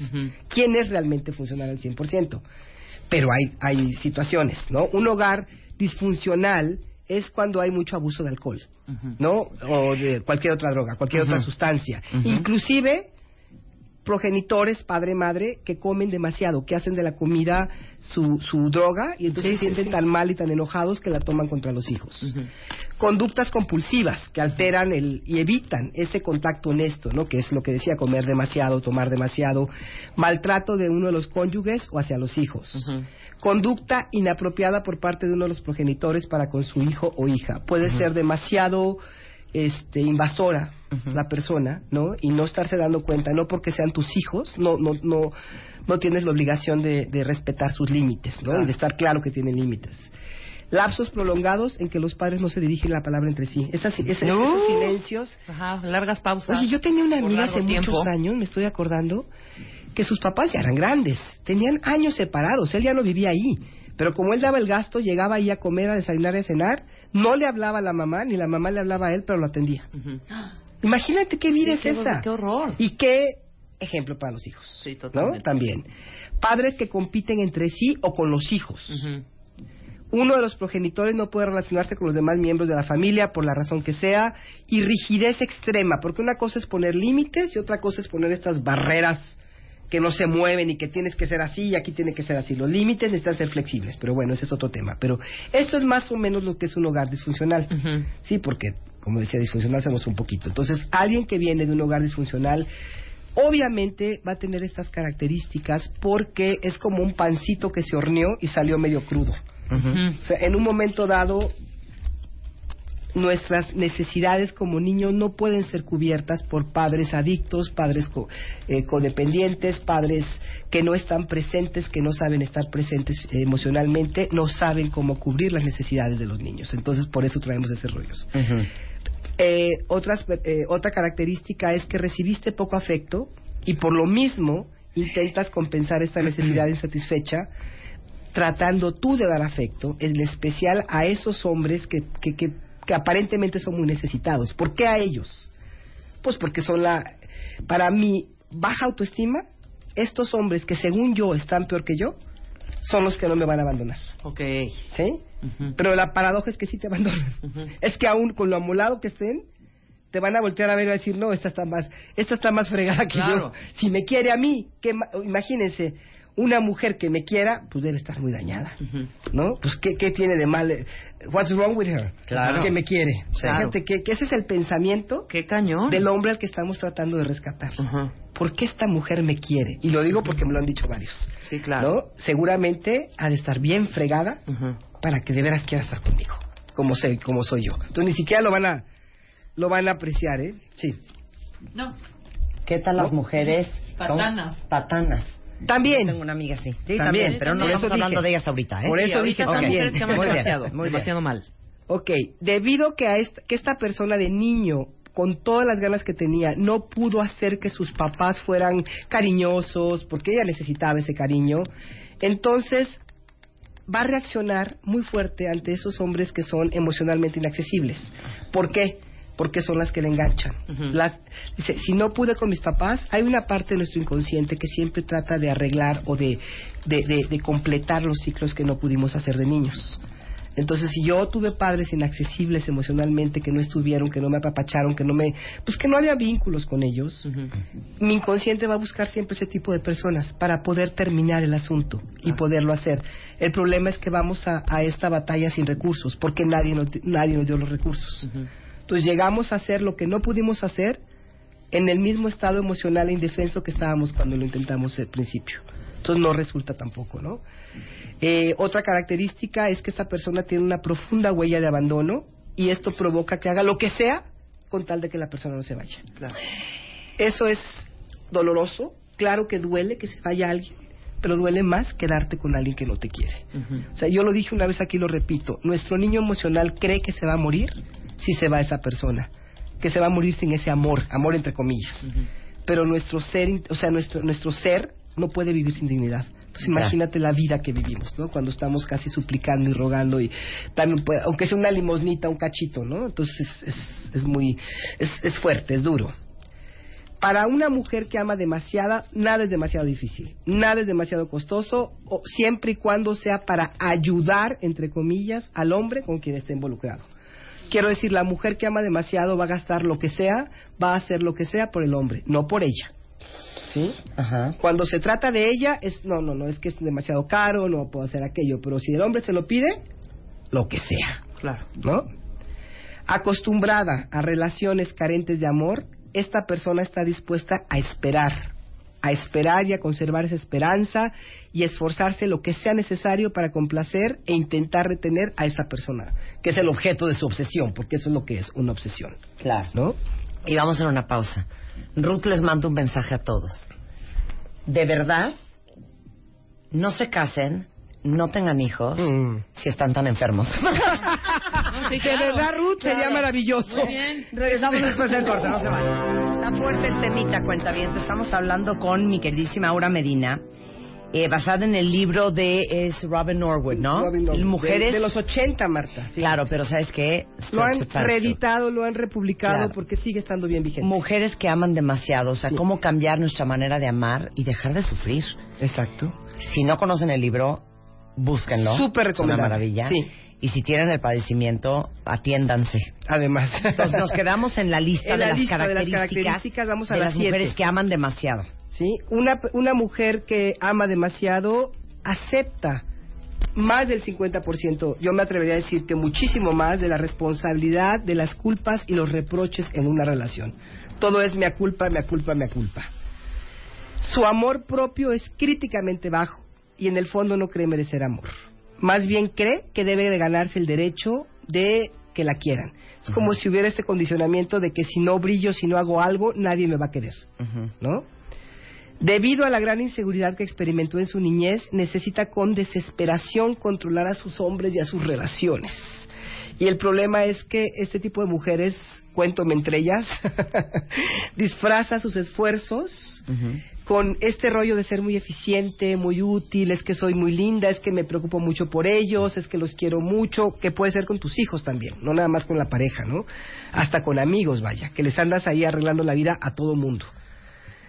Es más, ¿cuánta gente dice? Es que, de veras, yo la haría de terapeuta porque yo sé exactamente qué decirle a cada quien. Y, y mi respuesta siempre es, a ver, un buen psicoterapeuta no te dice qué hacer. Claro. Te acompaña y te ayuda a encontrar tus propias respuestas. Claro. Si estás diciendo lo que hacer, es más control.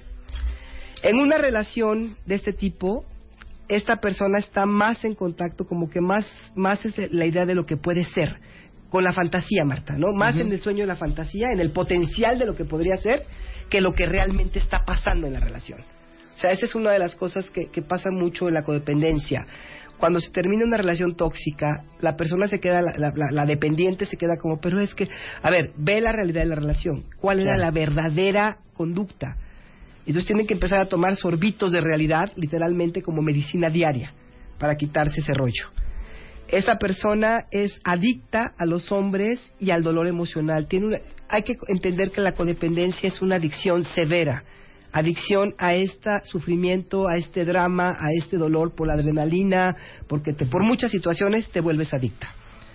Y es muy probable que esta persona esté predispuesta emocionalmente y hasta bioquímicamente para ser adicta a drogas, alcohol y a, a mucha comedera. Las mujeres que aman demasiado tienden mucho a ir por los carbohidratos, las azúcares, cosas que engordan mucho. Y que, te, que, que en el momento te aligeran un poquito la, la, la ansiedad. La persona que, la mujer que ama demasiado evita responsabilizarse de sí misma, más bien se obsesiona con otras personas y todo el tiempo se involucra en situaciones que no le corresponden, que no le competen, que son caóticas, inciertas y dolorosas. Pero ahí está bien metidita. Es muy posible que tenga una gran tendencia a los, a los episodios depresivos. La codependencia puede causar este tipo de situaciones emocionales, una depresión muy profunda. No le gustan los hombres amables, estables, confiables y accesibles. Para ellas son aburridos. Sí, estas son características de las mujeres que aman demasiada, demasiado, ¿no? Y vamos a hablar un poquito también, si te parece, de los síntomas eh, que exhibe en general en su forma de sentir y de relacionarse sexualmente con sus parejas. Eh, la persona, y vamos a hablar de la persona, la mujer que ama demasiado, se pregunta normalmente, en- es- tiene que estar checando cuánto me ama, cuánto me necesita, no cuánto lo amo yo, no si yo necesito a esta persona. ¿Está él contento conmigo? ¿Me quiere él? ¿Me necesita? En vez de decir, a ver, bueno, sí, ¿tú qué quieres? ¿Tú qué necesitas? ¿no? Ya. Estoy haciendo lo suficiente o necesito hacer más para Exacto. que él nunca pueda dejarme. Exacto. Porque no sabe escoger sus camisas. Ay, porque Dios. no sabe planchar. que me porque yo le hago todo, claro que me ¿Cómo necesite. puedo hacer que me necesite? Claro. Ese, es, ese es como el mantra, ¿no? La ¿Cómo- ma- espera, vamos a una... Sí. ¿Cómo van cuentavientes? A ver, vamos a ver cómo, cómo se cómo van nos van? ¿qué nos van diciendo. reconociendo, ¿eh? Muy bien. Así es, y sigue doliendo. Alcen la manita y di, sí, yo soy Aura y dice, soy... Híjole, me, estoy, me está doliendo hasta el alma. Dice, una mujer que es rescatadora siempre lo será, solo que con nueva información. O, o- No necesariamente. cura. Claro que te curas, hija. En lugar de rescatar al otro, empiezas a rescatarte a ti. Ahí está la sanación. Mira, siempre justifico lo que hacen mis parejas y siempre lo disculpo. Claro, claro. Ese Muy, es, muy ese buen es uno de ejemplo, los- ¿eh? Sí. Me están describiendo cañón cómo lo resuelvo. Ahorita Ah, les vamos a hablar al final, sí. Muy bien. Ok. Eh, la mayoría de las relaciones sexuales en estas parejas se motivan con este mismo impulso de cómo hago que me quiera, que me necesite más. Busco estrategias continuas para engancharlo más, ¿sí? En vez de buscar mi propia satisfacción como en una relación sana y decir, bueno, a mí me gusta esto y voy a, a tener la relación sexual disfrutándola, no, estoy tensa y estoy todo el tiempo haciendo mil piruetas y mil cosas para enloquecerlo a él y para que él se quede y se enganche conmigo. ¿Sí? Su impulso de entregarse sexualmente a otra persona, a quien ella percibe como necesitado, es casi siempre para hacerlo feliz a él, no a ella. La mujer que ama demasiado siempre está preocupada y, y- y tratando de que él esté muy feliz en la relación sexual. Y si él es una persona que tiene problemas sexuales, que tiene este, inclusive lo puede, le puede decir, ay no mi amor, para nada, está padrísimo y me encanta cómo lo haces, y no, no es cierto, está chiquito, a mí me encanta el, tal como está, y en fin, mentimos en un momento dado para hacer sentir bien al otro en la relación sexual. Sí. ¿No? Eh, el sexo es una de las herramientas que utiliza la mujer para manipular. La mujer que ama demasiado, enganchar o intentar cambiar a la pareja. Es muy curioso. Eh, la mujer sabe que de alguna forma puede llegar al corazón del hombre, cree, no sabe, cree que puede llegar al corazón del hombre a través del sexo. Entonces, muchas se vuelven unas verdaderas expertas en la seducción y en cómo manipular a través del sexo. Y pero esto al final se vuelve en contra de ellas. Las luchas de poder le parecen muy excitantes, se, se atoran muchísimo en esas luchas de control. ¿Quién puede más? Ahora yo estoy arriba, ahora tú estás arriba, pero no me refiero nada más en lo sexual, sino también en la vida diaria. Una persona así confunde la angustia, el miedo y el dolor con amor y excitación sexual. ¿No? No, no saben distinguir entre un bienestar, una cosa rica, de la angustia, del miedo que implica una relación tan tóxica. Eh, no sabe sentirse bien por sí misma, una mujer así. A menudo, a menudo busca hombres con una menor experiencia sexual para ella sentirse mejor porque viene desde la parte de la autoestima dañada. Anhela la intimidad física, pero no sabe cómo obtenerla y como tiene tanto miedo de ser controlada, no sabe cómo entrar en un espacio de intimidad, ¿sí? Que no es un espacio sexual. Recordemos que la relación sexual no necesariamente es un espacio íntimo, eso lo vas creando, ¿no? Entonces, vamos a ver que una mujer que utiliza al hombre como una droga, porque eso es lo que hacemos en la codependencia, me siento mal si él no está y cuando estoy con él también me siento mal, justo lo que le pasa a un alcohólico. Claro, ¿no? claro. Entonces hace de su relación con él algo tan tóxico y dañino como cualquier adicto a una sustancia química. Se trata, se tiene- de hecho se tiene que tratar igual que la, que la Claro. adicción, Marta. No sé si quieras... Alanón, o sea, casi casi solo por Codependientes y Alanón, con claro, depende- por supuesto. Oye, existe codependientes, Codependientes anónimos. anónimos. Por ahí pueden empezar. Hay una página que es coda.org y esta página trae los grupos de todo el mundo.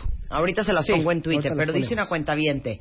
No puede ser yo soy esa mujer. Ay, mi La que estás escribiendo. Ok. Después de leer el libro Las mujeres que aman demasiado, me di la tarea de cambiar las cosas, pero está cañón ser así, ¿eh? Eh, y mejor te vuelves entrenador, ya le estoy enseñando a traerla. Este, ¿qué es eso? Eh, ¿Qué hago? Soy así desde que tengo uso de memoria. Claro. Me describen al 100%, estoy hablando, ahora sí que me estoy jalando los pelos de la cabeza. Yo amo demasiado, pero ya dejé a mi pareja, necesito sorbos de realidad. Claro. Eh, alguien más dice, creo que están hablando de mí y así soy tal cual yo, pero siento que él se aleja más de mí cuando soy cariñosa con él.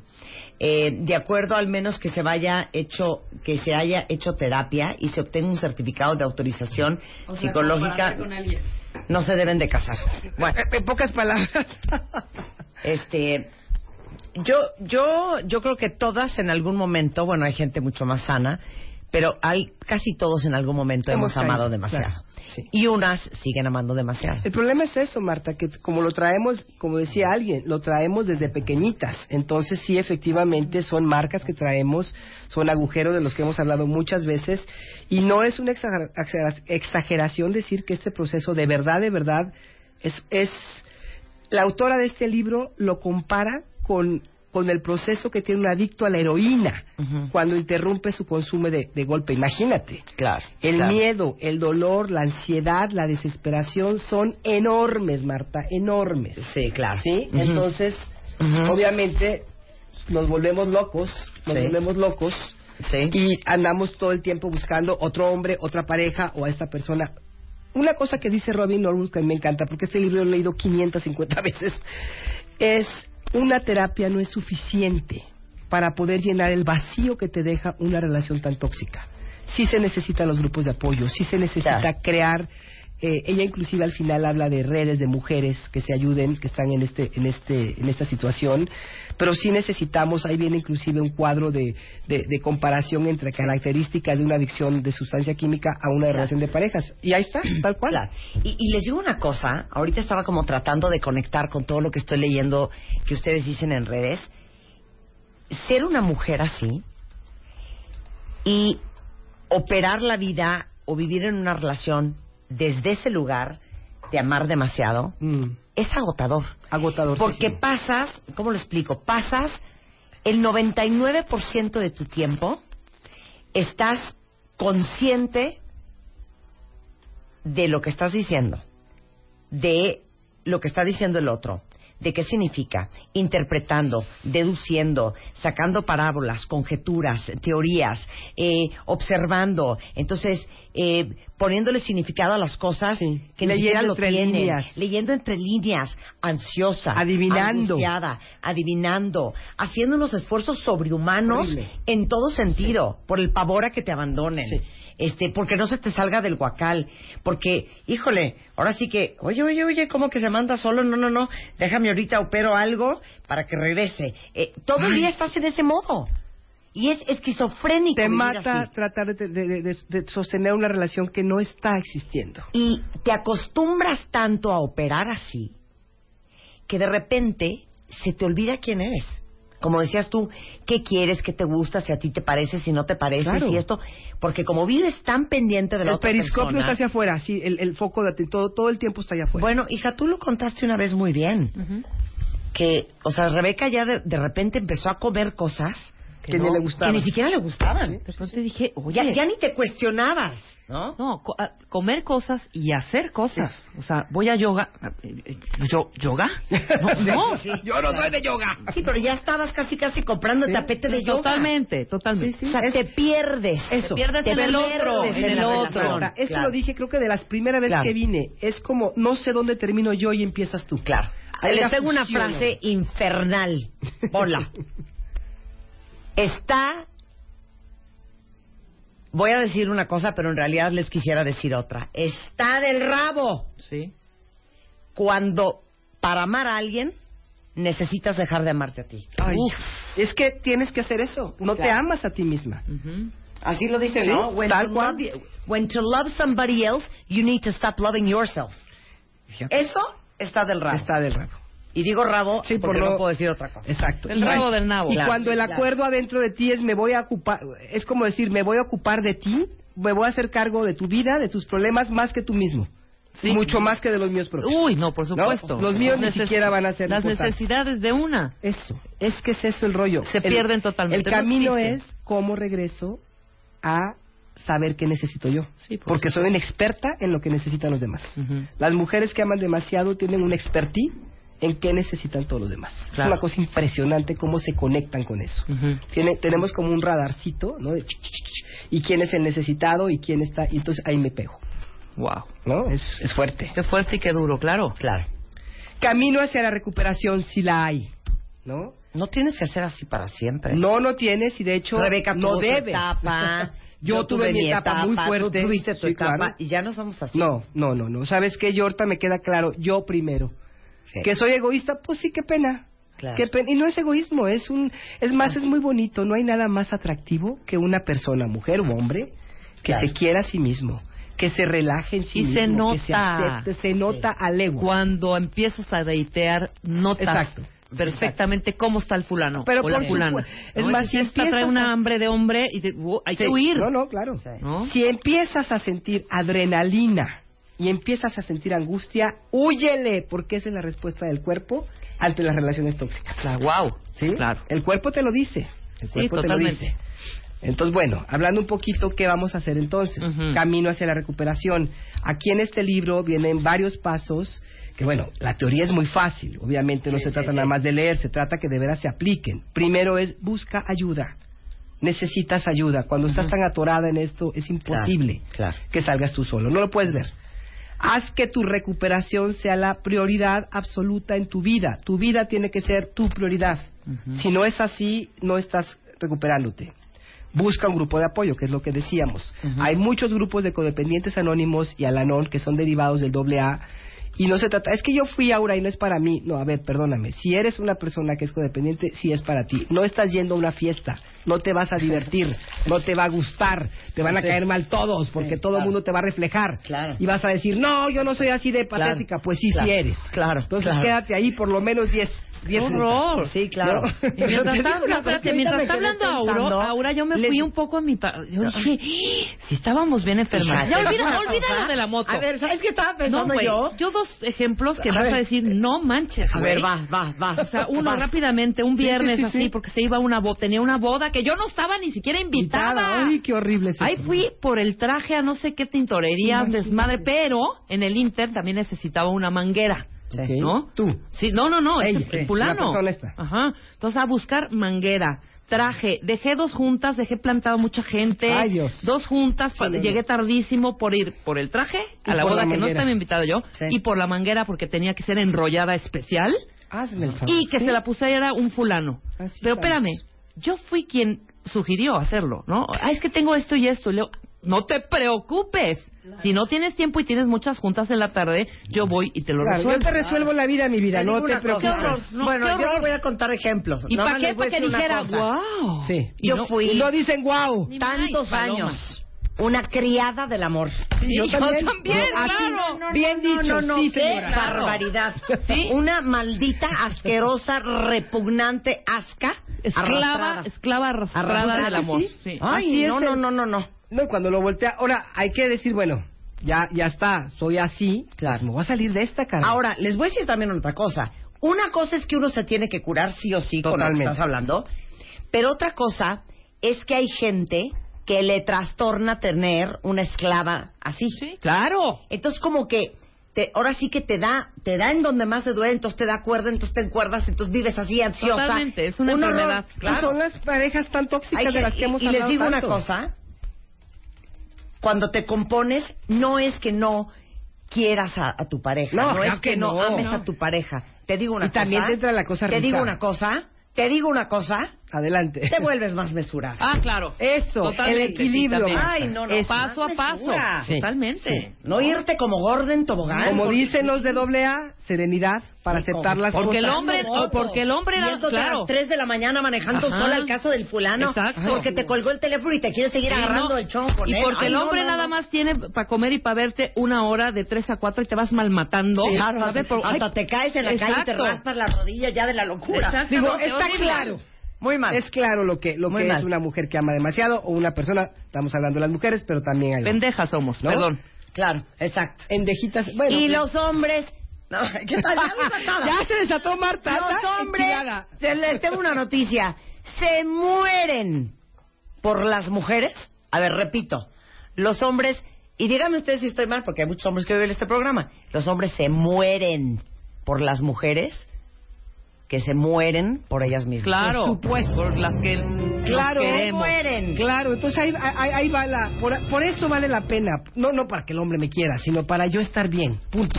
Sí. Y desde ahí seguramente encontrarás a alguien mucho, mucho más, mucho más compatible contigo. Claro. Alguien con quien tengas Claro. una relación sana. Totalmente. Ok, eh, voy a anunciar, voy a dar un grupo en el domingo 12, y es, es hora, ¿verdad? Del domingo Sí, sí. 12 de noviembre. Noviembre. Estoy, ya estoy perdida, ya se está acabando el año. Y va a ser precisamente para mujeres que aman demasiado, demasiado mal, un único grupo de domingo. Eh, y voy a empezar el año que entra ya que me regreso aquí a la Ciudad de México, los grupos otra vez semanales, que son grupos de mujeres, y ahí sí les digo una cosa, John Brasha, que es un gran autor, un gran escritor, que un, un- un conferencista bárbaro, hay muchos videos de él en YouTube buenísimos que hablan del niño herido, lo dice bien claro, la mujer con sus heridas no se sana con un hombre, se sana entre mujeres que nos juzguen, que, que, que- que nos compartamos, que estemos ayudándonos en nuestros sueños y en nuestros proyectos. Por eso se crean estos grupos de mujeres y son tan importantes. Entonces, este domingo, el 12 de diciembre, eh, daré el curso de mujeres que aman demasiado y a partir de enero los grupos semanales para mujeres. Pueden escribirme a morocodependencia arroba hotmail.com, ese es mi correo, o en las páginas, en las redes sociales, Aura Medina W, es el Twitter, arroba Aura Medina W, y Aura Medina de WIT, eh, la página de- oficial, por favor. Muy bien. Eres lo máximo. No, gracias a ustedes. Oigan, veo que están carcajeándose en redes sociales, ¿eh? Si quieren otro día No hacemos otra parte de esto están y seguimos mal, dando de la burra al trigo. ¿eh? Sí. Te lo juro. No, Es hay que, mucho, ¿Sabes hay por qué? mucho. Porque cuando eres una mujer que ama demasiado, estás tan trastornada, tan enferma y eres tan imbécil que juras que él, como eres arrastrada y eres un tapete y ahora sí que te pones de, de trapeador Sí. Y te haces la buena y la linda y casi casi sales corriendo de tu casa, manejas una hora y media para ir a comprarle su dona favorita y que a las dos de la tarde cuando salga de su oficina tú estés afuera como criada parada, ¿verdad?